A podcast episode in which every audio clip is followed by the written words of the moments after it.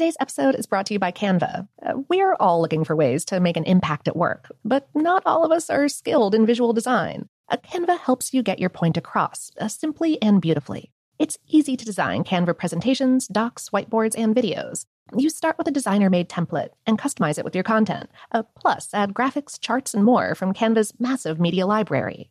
Whatever department you work in, Canva is perfect for any task sales decks, hiring docs, marketing brainstorms, employee videos, you name it. Anyone at work can design with Canva. Start designing today at canva.com. Designed for work.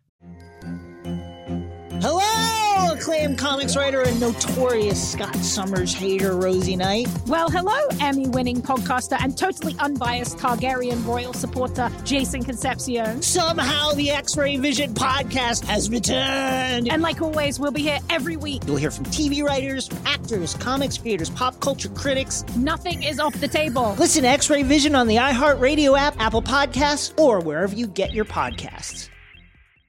Danielle Moody here, host of the Woke AF Daily podcast. We've been with iHeart for a year, and what a year it has been. As we head deeper into 2024 and yet another life changing election cycle, Woke AF Daily is here to keep you sane and woke. Make Woke AF Daily your podcast destination for 2024 election news and analysis. Listen to Woke AF Daily Season 5 on the iHeartRadio app, Apple Podcasts, or wherever you get your podcasts. As important as choosing the right destination when traveling is choosing the right travel partner. Gene! Gene Fodor! Gene, was good. But be careful, because the worst trips result when two partners have two different agendas. The CIA really need your help, Gene. Freeze, Americano! Gene, run! Listen to Fodor's Guide to Espionage on the iHeartRadio app, Apple Podcasts, or wherever you get your podcasts. Oh, hi, I'm Rachel Zoe, and my podcast, Climbing in Heels, is back and better than ever. You might know me from the Rachel Zoe Project, or perhaps from my work as a celebrity stylist. And guess what? I'm still just as obsessed with all things fashion, beauty, and business. Climbing in Heels is all about celebrating the stories of extraordinary women, and this season is here to bring you a weekly dose of glamour, inspiration, and fun. Listen to Climbing in Heels every Friday on the iHeartRadio app, Apple Podcasts, or wherever you get your podcasts. Welcome to Brain Stuff, a production of iHeartRadio. Hey, Brain Stuff, Lauren Vogelbaum here. In late November of 2020, then President Donald J. Trump announced on Twitter, quote, It is my great honor to announce that General Michael T. Flynn has been granted a full pardon. Flynn, Trump's former national security advisor, had been the only member of the Trump administration to be charged with a crime as part of the investigation by special counsel Robert Mueller into Russian interference in the 2016 presidential campaign and the question of whether there had been links to or coordination with the Trump campaign. Flynn pled guilty in 2017 to lying to the FBI about his contacts with the Russian ambassador and cooperated with prosecutors, but then changed his mind and tried to withdraw his plea. Trump's pardon of Flynn drew fire from critics in Congress, who saw it as an effort by Trump to erase the investigation into his campaign's connections with Russia, which Trump angrily had denounced as a hoax. The outcry increased after the White House released the specifics of the pardon, which absolved Flynn of not just the original charges, but also of any and all possible offenses within the investigatory authority or jurisdiction of the special counsel.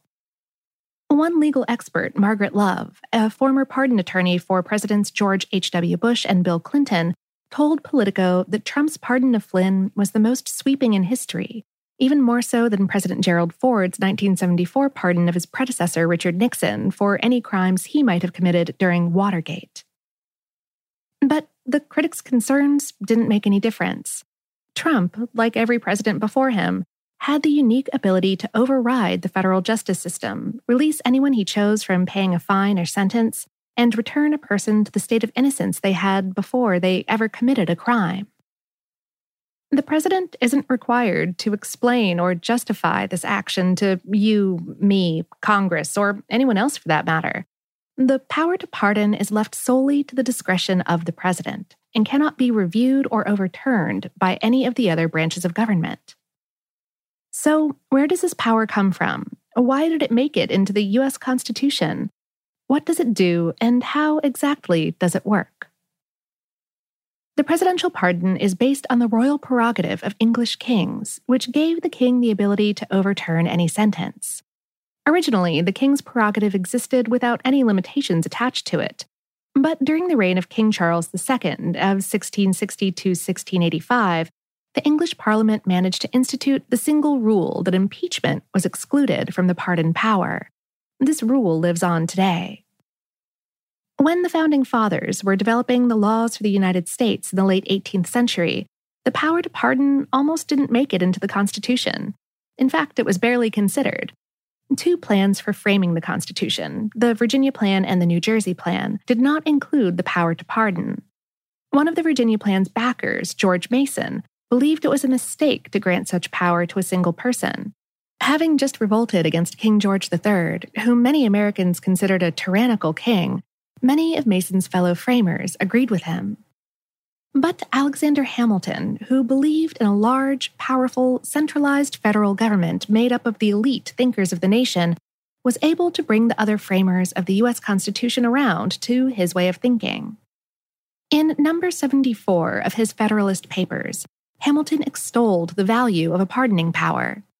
He wrote, in seasons of insurrection or rebellion, there are often critical moments when a well timed offer of pardon to the insurgents or rebels may restore the tranquility of the Commonwealth, and which, if suffered to pass unimproved, it may never be possible afterwards to recall. Hamilton, and eventually the other framers, saw the value of investing in the president the ability to, at a moment's notice and without the consent of any other branch of government, grant reprieves to groups during periods of national crisis. It was reasoned that some crises could be allayed or overcome if the belligerents could be given a deal forgiving them for their trespasses. Almost no sooner than the ink on the Constitution was dry, this ability was needed. When farmers in Pennsylvania revolted in 1794 against federal taxes levied on their corn crops, the Whiskey Rebellion was born.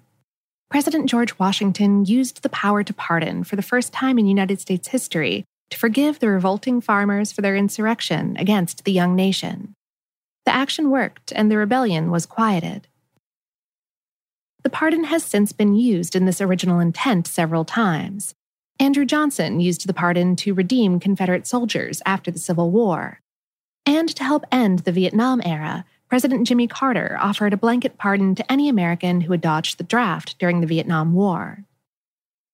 There have been cases where Congress has considered introducing bills that limit the president's pardon power or allow oversight of pardons. Every last one of these bills has failed. Why? Because the president's power to pardon is guaranteed by the Constitution. It's in the actual original document, not just the Bill of Rights and as such, the judicial branch has viewed it as being protected. So, what does this power involve? A person who is convicted of a federal felony may have to go to prison or pay a fine, but that's not all. They lose certain civil liberties the right to vote, serve on a jury, own a firearm, but Article 2, Section 2 of the U.S. Constitution gives the president broad power to provide relief, called clemency, from all of those punishments. There are five types of clemency, from temporary postponement to full pardon. People convicted of federal crimes can request clemency through the Department of Justice, or the sitting president can go outside of that system. In the 1974 case Schick v. Reed, the Supreme Court decreed that quote, the pardoning power is an enumerated power of the Constitution, and that its limitations, if any, must be found in the Constitution itself. While a president's power to pardon is broad, it's not completely unlimited. For one thing, presidents can only pardon people for federal crimes, not state or local offenses. Additionally, a pardon can't be used to overturn a judgment in a civil lawsuit. Most importantly, the impeachment process, which can be used to remove presidents, members of Congress, and federal judges from office, is excluded from the scope of the president's pardon power. And that's why, even though former President Trump said that he had the absolute right to pardon himself, legal scholars largely disagreed, though the question wound up being moot as he left office without attempting it.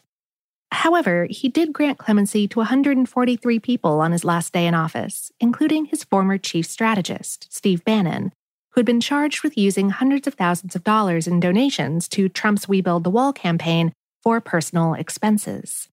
Bannon will now not face a trial. This brings the total number of times Trump used his power of executive pardon to over 235, though that's actually on the relatively low end of the scale, and it's not uncommon to see a rash of clemency during a president's final days in office.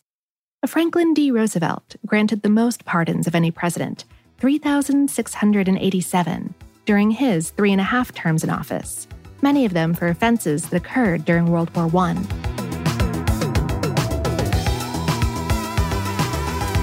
Today's episode was written by Patrick J. Kiger and produced by Tyler Klang. For more on this and lots of other topics, visit howstuffworks.com.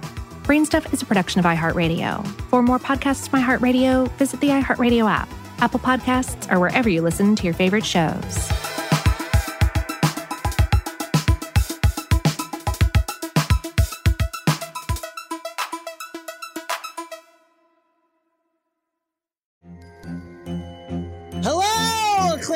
Comics writer and notorious Scott Summers hater, Rosie Knight. Well, hello, Emmy winning podcaster and totally unbiased Targaryen royal supporter, Jason Concepcion. Somehow the X Ray Vision podcast has returned. And like always, we'll be here every week. You'll hear from TV writers, actors, comics creators, pop culture critics. Nothing is off the table. Listen to X Ray Vision on the iHeartRadio app, Apple Podcasts, or wherever you get your podcasts. If you want to level up your marketing and business knowledge, look no further than the Marketing School podcast, hosted by Neil Patel and yours truly, Eric Siu. It is the number one marketing podcast on Apple and number 15 on business in the United States. Now, if you want to listen to interesting conversations with operators that have been there, done that, also with other interesting guests, then listen to Marketing School every weekday on the iHeartRadio app, Apple Podcasts, or wherever you get your podcasts.